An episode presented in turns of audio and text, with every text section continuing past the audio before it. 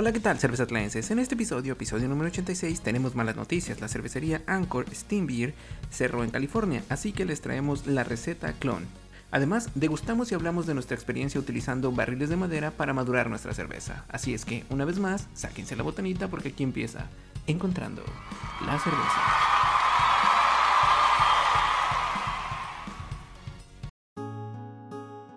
Hola, ¿qué tal, cervezatlenses? Este es un episodio SAT. ¿Por qué? Porque una de las cervezas, una de las cervecerías, mejor dicho, Sí. que, pues no sé, como que empezaron todo ese movimiento homebrew. No tanto así, no homebrew, pero como, cerveza como cervezas diferentes, ¿no? Ese, ese movimiento de no ser tan comercial, pues desapareció. Ya Va no está. va a desaparecer. Se fue. Ya cerraron, ¿no? Sí, ya cerraron, pero creo que hay movimiento de que cosas están pasando y las están tratando de salvar los empleados que trabajan ahí, pero quién sabe qué va a pasar al final. Pero ya decidieron cerrar las puertas. Ok, bueno. La cervecería que estamos hablando es la cervecería Anchor Brewing de San Francisco. San Francisco, California, y pues cerraron, ¿no? Por ahí mm, creo que los compró Sapporo. Sapporo los, los sí, se los compró y ellos se supone que dicen que están perdiendo 10 millones de dólares cada año desde que empezó COVID con Anchor uh, Brewing. So, dice, dijeron que alguien lo iba a comprar, pero al final no pasó nada y lo como dije ahorita creo que hay noticias que los empleados están tratando de hacer lo que se llama un co-op en, en inglés, no sé si hay palabra. en Una cooperativa como el equipo de fútbol Cruz Azul. que lo- entonces los, los empleados van a, a ser du- dueños de la cervecería Anchor uh, Brewing. Quién sabe, ojalá y sí pase, pero por ahorita la noticia es que se va a cerrar. Bueno, entonces mientras son peras o son manzanas, decidimos ir a la tienda y comprar pues las últimas latas porque no sabemos si van a traer más o no.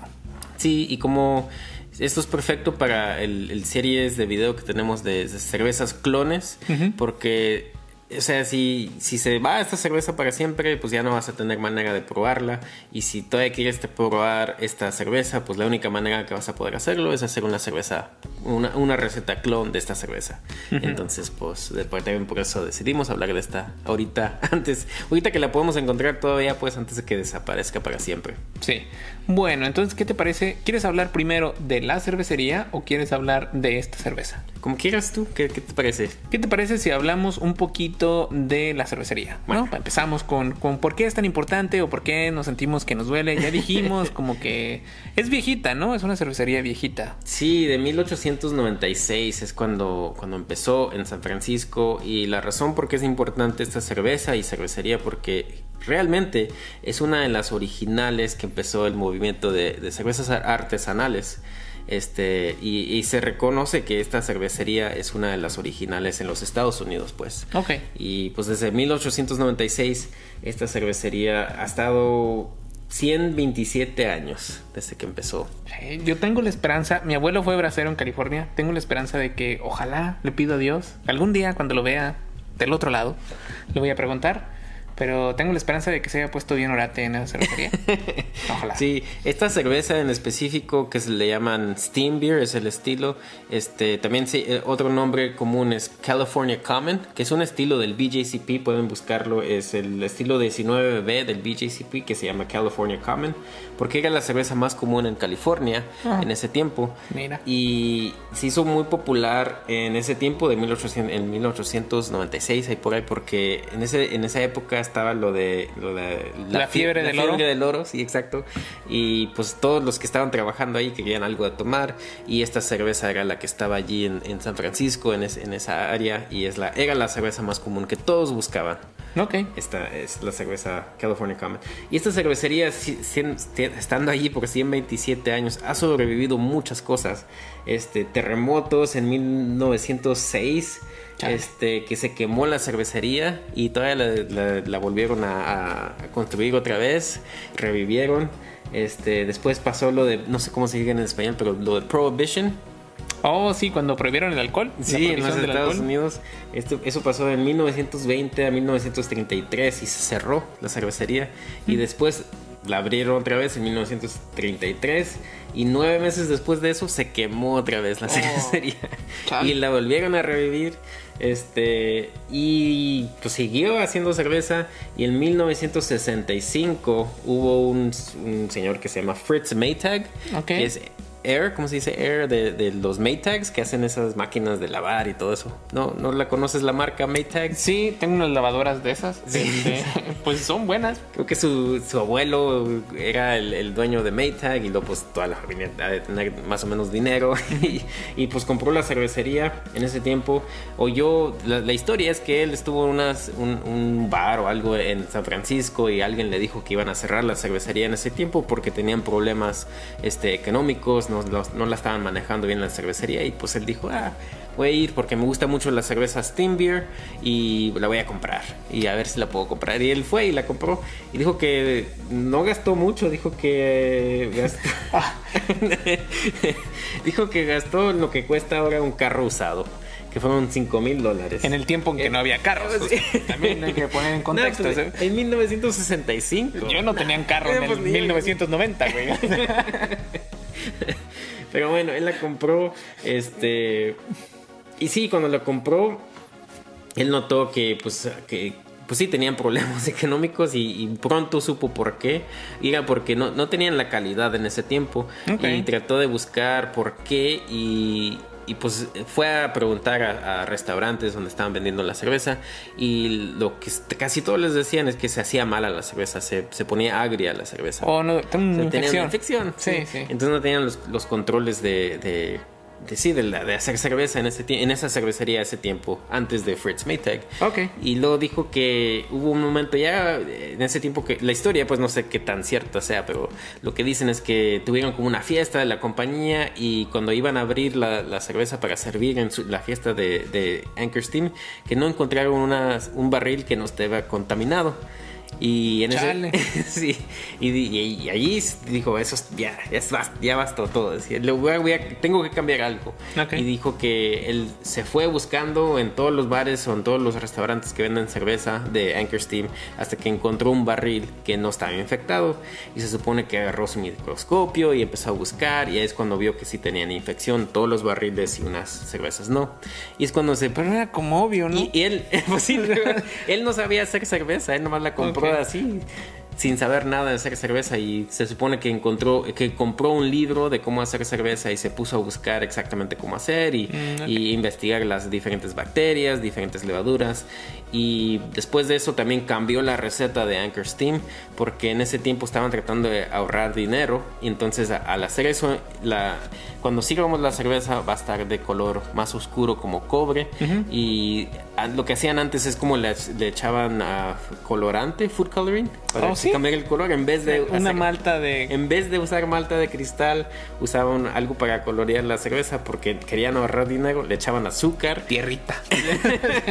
Le echaban azúcar. Entonces la calidad en ese tiempo antes de que entró él era muy baja. Y se sorprendían de que tuviera infección. Entonces él cambió todo. Él cambió la receta este quiso hacer la, la cerveza toda de malta este y pues puso la calidad de aunque sea tratar de, de ser más sanitis más atención en la sanitización para no tener infecciones. Y pues ahí, siguió la cervecería Anchor Steam y es como la conocemos ahora que, que siempre ha sido de alta calidad siempre ha, ha sido reconocida como una de las mejores cervecerías de los Estados Unidos la vendió a Sapporo, no sé en qué año, pero ya de allí no sé qué, qué ha pasado o por qué han, han, tenido problemas, pero obviamente desde que se suponen con lo que ha, pu ha puesto Sapporo uh -huh. es que desde COVID ya no están haciendo bien. Pero esa es la historia más o menos de Anchor Steam y toda la historia de los 127 años que han estado en los, en los, Estados Unidos. Te la voy a dar la historia resumida de esta cerveza. Bueno, el Ricardo Salinas, que es el dueño de Electra de esa época, por ahí del 1800, 1890 y tantos, se dio cuenta que hay una cerveza que tenía ahí, alguien lo convenció de que la comprara, quizá ahora en Twitter, porque Ricardo Salinas entra en Twitter y le hace todo. Compró, Ricardo Salinas vende electrodomésticos en México, igual que el Maitag, entonces empezó, tiene mucha lana también, le gusta tirar dinero, anda dando dinero en Twitter Twitter y a quien se le ponga enfrente. Entonces compró la cervecería, se dio cuenta que no estaba bien y la arregló el pedo y sigue ahí hasta que la vendió a Sapporo y nadie sobrevivió a Sapporo. Exacto. O sea, la cervecería sobrevivió a todo menos a COVID. Sí. Entonces, exacto. ahí está. Sí. Bueno, ahora, ¿qué te parece si hablamos un poquito acerca de esta cerveza? En la lata dice que es una cerveza ámbar, de color ámbar, uh -huh. balanceada en cuanto a su amargura y que tiene sabores muy, muy muy ricos, muy notorios. Sí. ¿Eso es? Sí. Y también, eh, no sé si notaste es que le llaman Steam Beer. Sí. ¿Qué quiere decir, qué quiere decir Steam? ¿Vapor? Pues es vapor, pero, pero entonces, ¿qué? ¿La hacen con vapor o qué? ok. Cuando fuimos a, a- a la cervecería Alstad, nos dimos cuenta que sus calderas son de vapor. Sí. ¿Es lo mismo? No, no, bueno, sí- es vapor las Sí, calderas, ¿no? pero, pero no, no por eso tiene el nombre. Ok. El nombre lo tiene, se supone, también tiene una historia, no sé qué tan cierto sea, pero eh, esta cerveza se hace en San Francisco y no sé si has visitado San Francisco, pero el, el clima allí es muy, muy bien, muy bonito para mí, porque es como de 17 centígrados la temperatura casi siempre, 17, 18, y para mí se me hace muy bien. Yo he ido en el verano y hoy, güey. He ido en el invierno y está muy fría el agua. Yo no me metía. La temperatura casi está así bonita para mí. Ok. Está fría, pero no súper fría. No, no- nunca está calor para mí en, en San Francisco. Pues es una bahía, ¿no? Sí. Entonces. Pero bueno, está, tiene ese clima allí y se supone que hacían las cervezas y tienen lo que se llaman ah, cool ships. Es como un, un equipo que es como un, un rectángulo largo, que es como un, un pie, unos dos- 12 pulgadas de hondo, pero está bien grande. Y ahí es Ok. donde después de que acaban su hervimiento, no, no tenían como un chiller para enfriar, no tenían Ok. refrigeración en ese tiempo. Entonces la, la movían a este cool ship y pues estaba bien caliente. Y en- se supone que en, en San Francisco, en la noche, en la cervecería, se miraba todo el vapor de la Oh. Cerveza que se estaba enfriando allí en esos cuartos donde tenían el cool ship y por eso le llamaron Steam Beer. Entonces, por, por eso tiene el nombre. Eso también es algo, una historia romántica, así bien. Me imagino que ya no la hacen así. No, pues ya no, ya tienen un, un immersion, un no immersion, pero tienen un chiller profesional y tienen todo stainless steel y todo. Pero, Lo que tengo en la casa está mejor que la enfriaban antes, yo creo. pero sí, así por eso se llaman Steam Beer. Ok, no sabía eso. Pero, ¿qué te parece si la probamos? A ver, a ver cómo está. Bueno, pues aquí vamos a ver. Tiene una lata muy bonita, a mí me gusta mucho. Y pues aquí está. Y Yo también los de- espero. Los de, Sapporo cambiaron el logo y todo porque antes era un poquito diferente. También era amarilla, ¿no? Pero creo que tenía más colores. Creo que Sapporo lo hizo de dos colores nada más. Tienen el la antes creo que la el ancla estaba más detallada. Ahora Sí. es un solo color y todo así. Sí. Y pues sí, se nota, se ve, o sea, yo la veo aquí y digo, viene la guerra. Sí, Pero- de color. Sí. La veo ahí y digo, bien lager. Tiene muy buena espuma.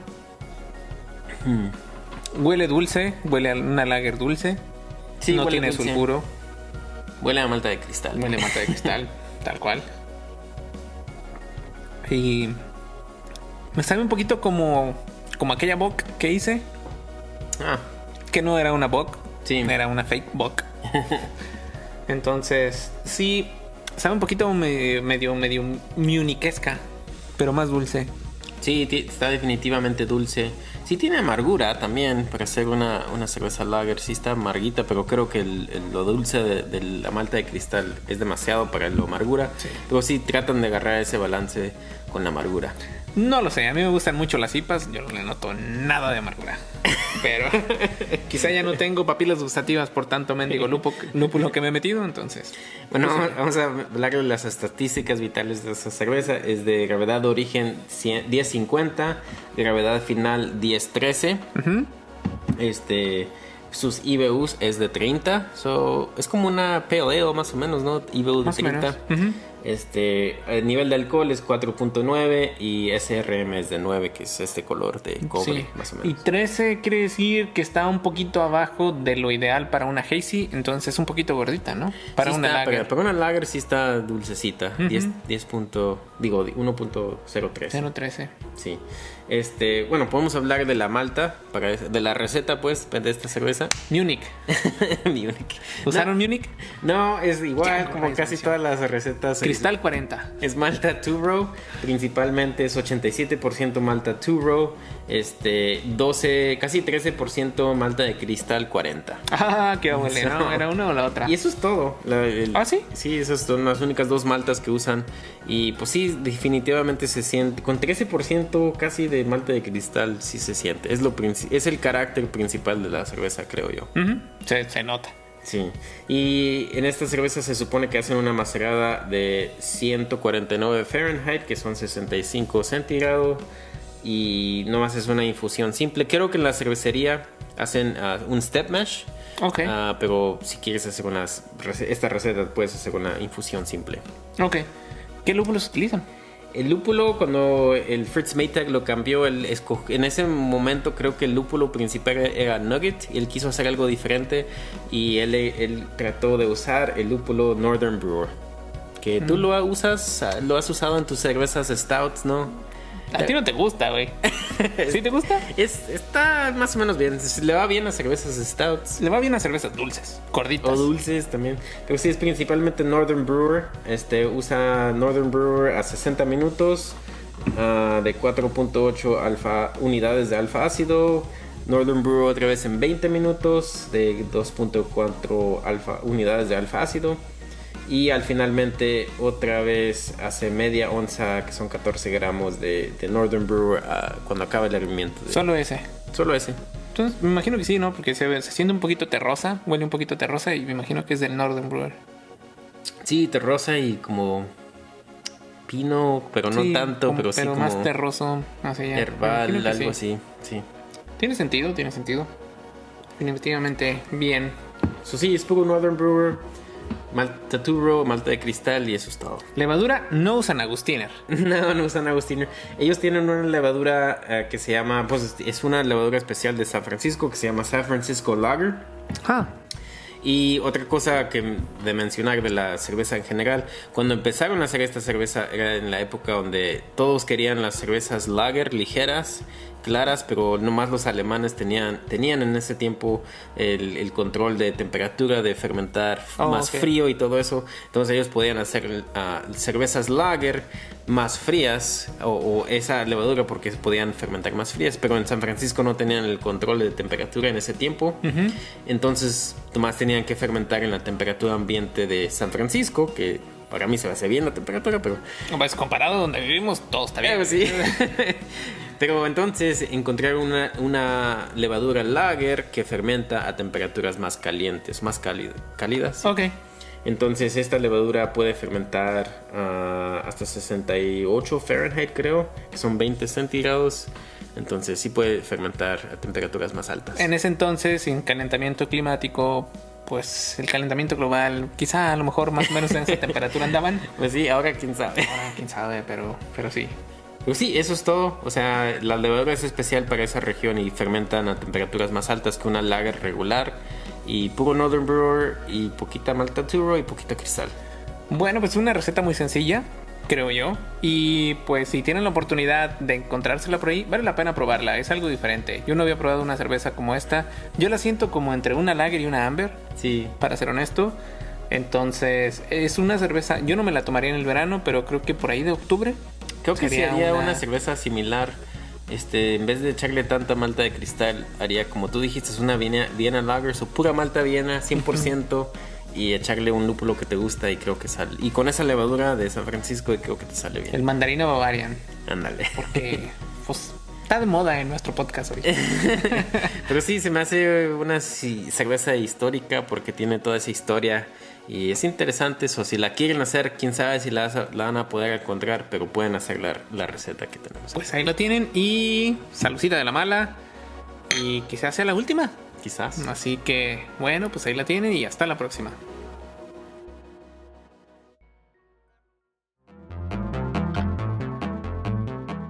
Hola, ¿qué tal? Si les está gustando el contenido de nuestro podcast y nos quieren apoyar, pueden hacerlo en nuestra página de internet cervezatlan.com, donde podrán donar utilizando el botón Cómprame una cerveza. Recuerden, cómprame una cerveza en cervezatlan.com.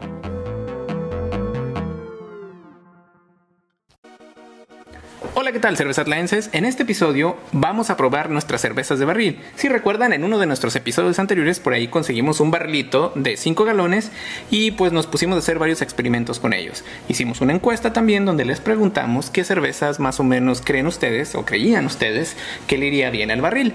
Las respuestas que obtuvimos pues fueron generalmente o unas IPAs, así medio, Sí, medio extrañas, y también unas cervezas Stout, que parece ser que la gente les gusta mucho con el bourbon, y las trapistas, ¿no? Que son Sí. las Quads o las Saison y todo ese tipo de cervezas. Entonces decidimos hacer tres: una Imperial Stout, una Quad y una Saison. Y las tres las dejamos madurar en el barril y ahorita las vamos a probar para decirles qué tal y qué nos parecieron y qué cosas hicimos diferentes en cada una de ellas. Así que, ¿qué te parece Fernando si empezamos con la más grandota o con cuál? Pues sí, con la primera que hicimos. De, oh, entonces de, la, de acá para acá. Ah, okay. Empezamos de la. Hicimos la primera que hicimos fue el Imperial Stout y luego hicimos la Quad y luego hicimos la Saison. Estas son las que tienen. Estas están más chiquitas porque tienen muchísimo más alcohol. Sí, son más o menos de 10% de alcohol cada, una, cada de estas dos, entonces están más fuertes. Y la grandota es de 5%. Entonces empezamos con la Stout. Sí. Y ¿Qué te parece si mientras nos probamos, también nos vas diciendo qué hicimos con, con este stout? Es un Imperial Stout, ya nos dijiste que es de 10%. ¿Qué otra característica tiene? Pues tiene mucha, muy buen aroma. Tiene el aroma. Huele a bourbon vainilla, ah, bourbon, sí. Sí. Pero sí, es una Imperial Stout. cuando estuve buscando el diseño. ¿Por qué la cara? No sé. Cuando estuve buscando el diseño de la receta, pues muchas personas dijeron que tiene que ser una cerveza fuerte y por eso es de 10%.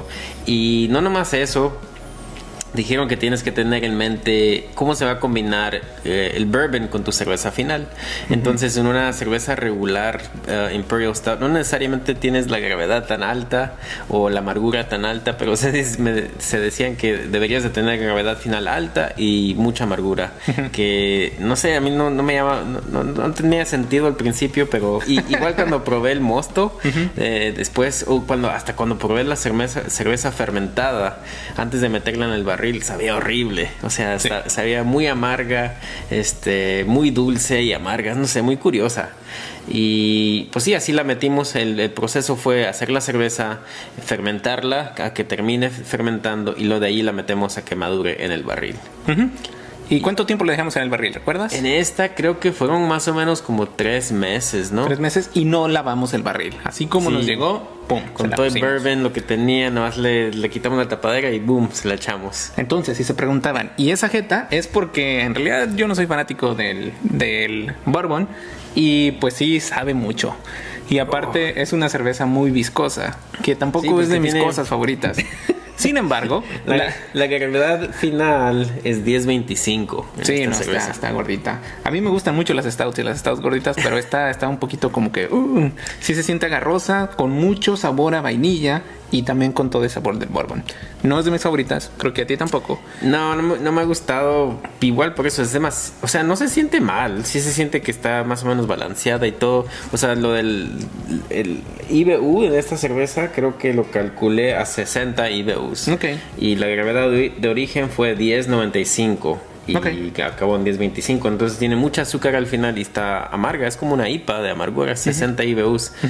Pero no sé, el sabor de bourbon y la vainilla es demasiado, pero no está mal, más no, no, no me gusta. A mí, sí, a mí. la, regalamos a varias personas y eh, nosotros estamos esperando que nos dijeran guácala de perro. Sí. Pero no, todo el mundo le gustó. O sea, creo que nada más no cae en, en nuestras preferencias, ¿no? Pero en realidad es una cerveza buena, una espuma maravillosa Sí, ya se le cayó. Ya se le cayó, pero tenía una espuma maravillosa cuando la servimos, le dura mucho tiempo y tiene muy buena retención. Está balanceada, a mí se me hace demasiado dulce para mi gusto y demasiado alcohólica. Entonces... Sí se siente el alcohol. Sí, sí. sí, yo recuerdo que por ahí se la di a un vecino y se echó como... Se echó toda una pinta diciendo que no que no le iba a hacer nada y se fue casi gateando. Entonces, sí le gustó. Bueno, y de allí pues seguimos a, ah, tratando de hacer otra cerveza diferente y decidimos hacer una, o igual una cerveza grande porque como probamos esta y sentimos que el carácter del bourbon todavía estaba bien fuerte. Me imaginaba que la segunda cerveza todavía iba a agarrar mucho de, ese carácter de bourbon, mucho carácter de la vainilla del barril y por eso pensábamos, tenemos, que hacer otra cerveza grande, quitarle oscura también y sí, para quitarle más del bourbon. Ok, ¿tú crees, antes de que probemos esa, ¿tú crees que en la Stout el, el sabor del bourbon es el que domina? No, bueno, sí, pero no. O sea, sí, no. Al principio sí se sentía solo bourbon. Sí, sí, pero ya como ya tiene más de, ¿cuánto tiempo tiene? Un más o menos seis meses, ¿no? Sí, más o menos. Entonces ya, ya no se siente tan fuerte el bourbon y creo que como lo del chocolate, de las maltas oscuras que usamos le está subiendo más y se combina muy bien con la vainilla.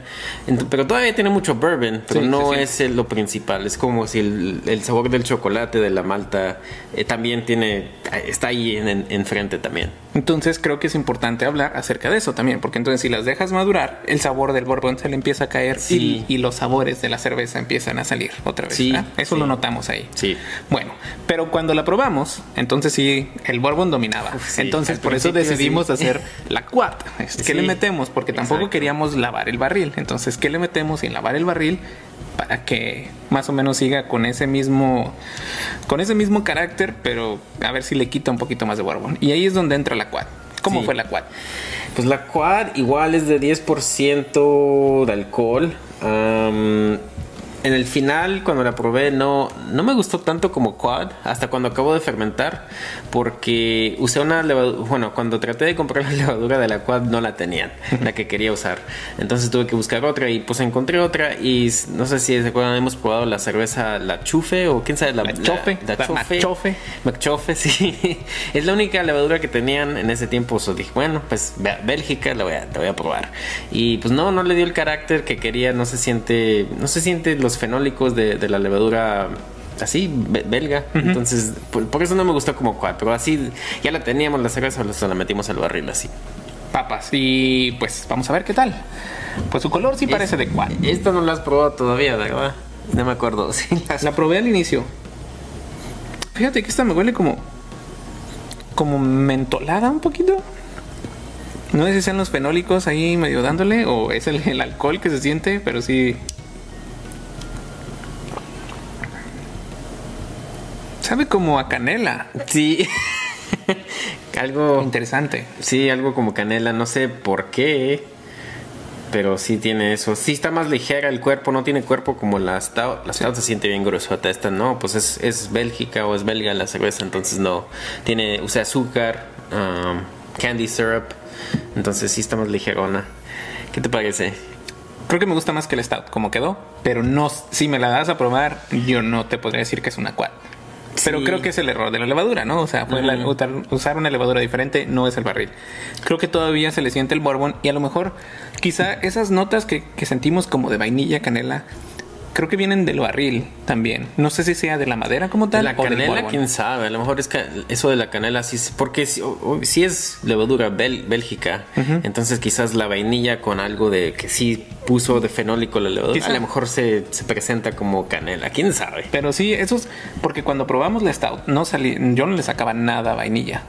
¿No? Al principio no. No, al principio ok. No, pues al principio dominaba el, el, bourbon. Y esta, pues también lo quise usar de enjuague bucal porque tiene mucho alcohol. y al principio, pero ahorita ya no se le siente el bourbon tampoco tanto. No, al principio sí se le sentía demasiado. Cuando la probé dije, no, hombre, esta cerveza la tengo que tirar.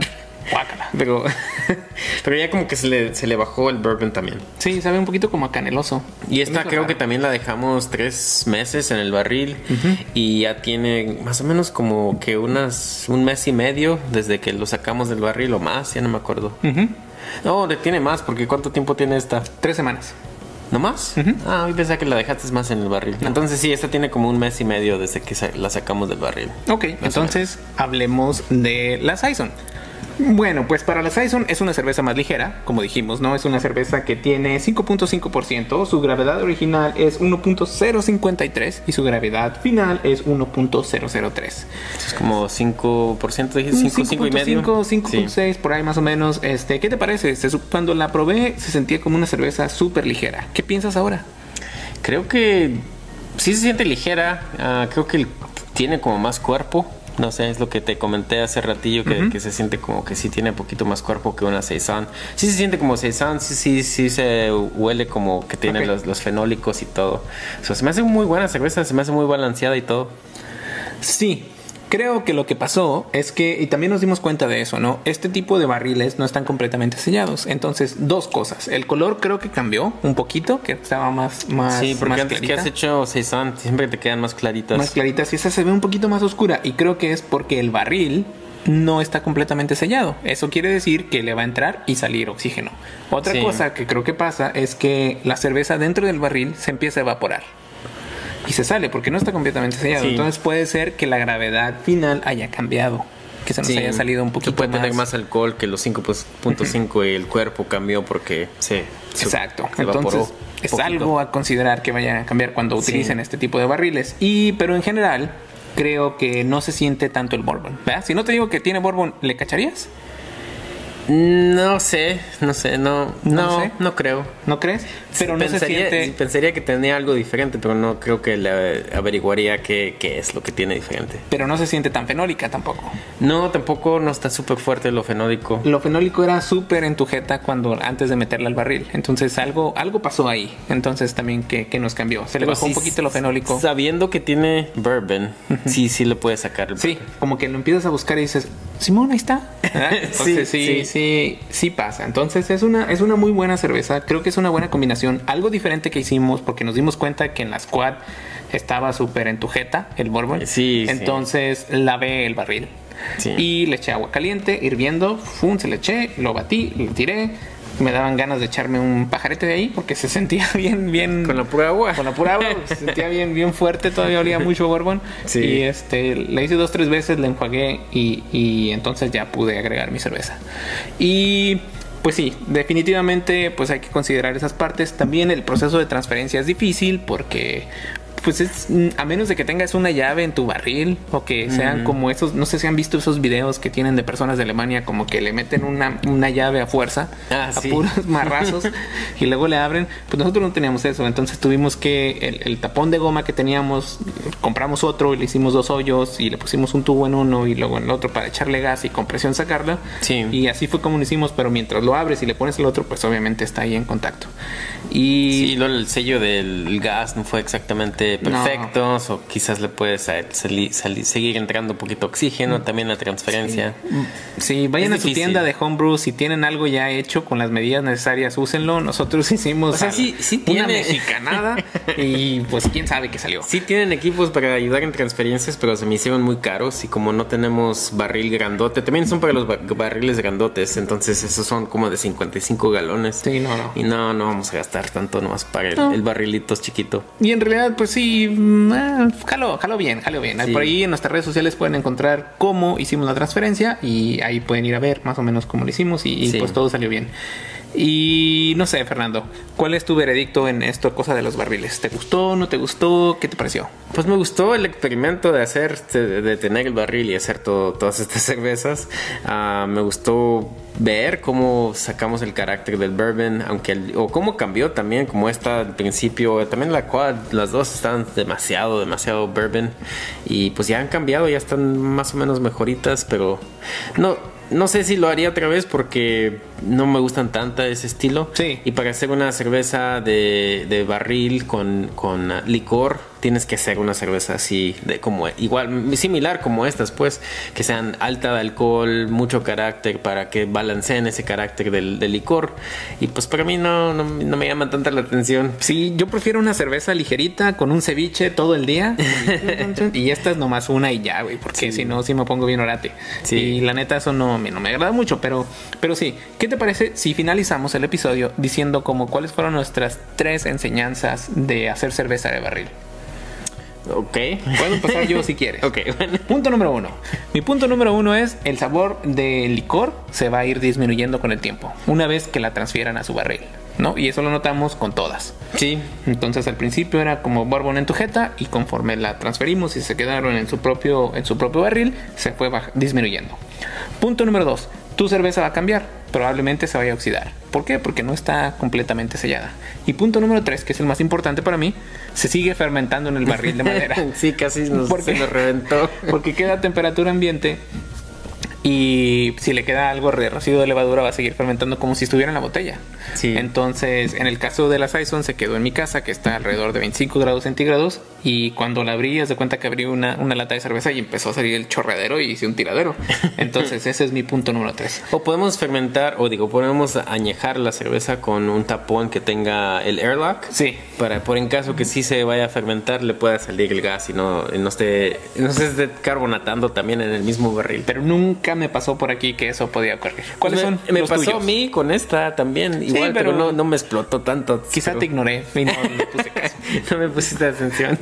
¿Cuáles son tus puntos? Pues igual, el que dijiste es eh, que va a seguir fermentando, el que estamos hablando ahorita, creo que ese es muy importante porque sí, ah, sí va a pasar o sí puede pasar, porque quién sabe que tiene la madera de, de la, del barril, se puede, o los mismos, la misma levadura, quién sabe si agarre enzimas de la madera, no sé, puede, va a cambiar tu cerveza, entonces puede fermentar. Ese es el, número uno. Este, igual, como va a cambiar Tienes que tomar todo en mente en tu cerveza final, en tu receta que vas a hacer, tienes que tener todo eso en mente. ¿Cómo se va a combinar en este caso con el licor? Ah, ¿Qué vas a necesitar para balancear ese sabor del licor? O sea, tienes que tener eso en mente, creo. Ok. Este, y lo que dijiste es que igual que va a seguir cambiando, que, que se evapora. Sí noté, porque empezamos con, con se- seis barril, digo, seis galones casi, y cuando lo transfería al barril, a, a mi ke- keg, este, ya más tenía como cuatro, cuatro y medio, un, casi un galón se evaporó. Entonces igual así se va a cambiar. Sí, tengo dos más. Sí, Ah, si ¿qué? me das chance. Otra es este. ah, ah, caray, ya se me olvidó. Va. Ni una más. Ni una- No, no, sí, tengo, tengo dos más. Eh, la otra es dentro de. Oh, una vez que le ponen diestáticos a tu, a tu barril, ya no hay vuelta atrás. Sí, como Porque esta ya- Saison o igual la, la chufe, la levadura esa, ya se va a quedar en esa madera. Va a entrar la levadura en, en la madera y ya se va a quedar para siempre. Al menos de que lo trates de sanitizar y luego tratando de hacer eso, quién sabe cómo vas a dejar tu barril. Sí, y la otra es, es si quieren un sabor de, de licor bien en tu jeta, no lo laven. Sí. En cuanto como se lo den con ese licor, pongan la cerveza y lo van a tener ahí. Si quieren uh, utilizar cervezas más ligeras o que no se, que sea el sabor de licor más dominante, entonces le pueden echar agua caliente y tirarlo. Si quieren que se les salga más, pónganle agua con un pH muy bajo Sí. para que no se les vaya a infectar y que se salga todo lo que pueda de la madera y ya lo tiran y ya. Pero esos son mis, mis eso es lo que aprendí. Sí, no, sí, estuvo Sí. muy bien el experimento, creo. Bueno, pues saludcito de la mala y vamos a tirar las que no nos gustaron. Hasta la próxima.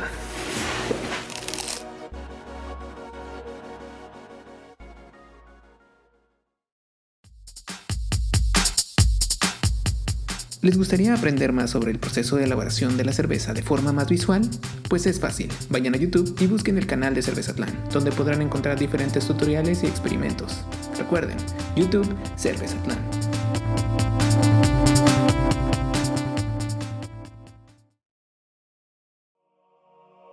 Y con eso damos por terminado el episodio del día de hoy. Ya saben, cualquier duda, comentario o sugerencia la pueden poner en nuestras redes sociales y podemos ir en paz. La cerveza ha terminado.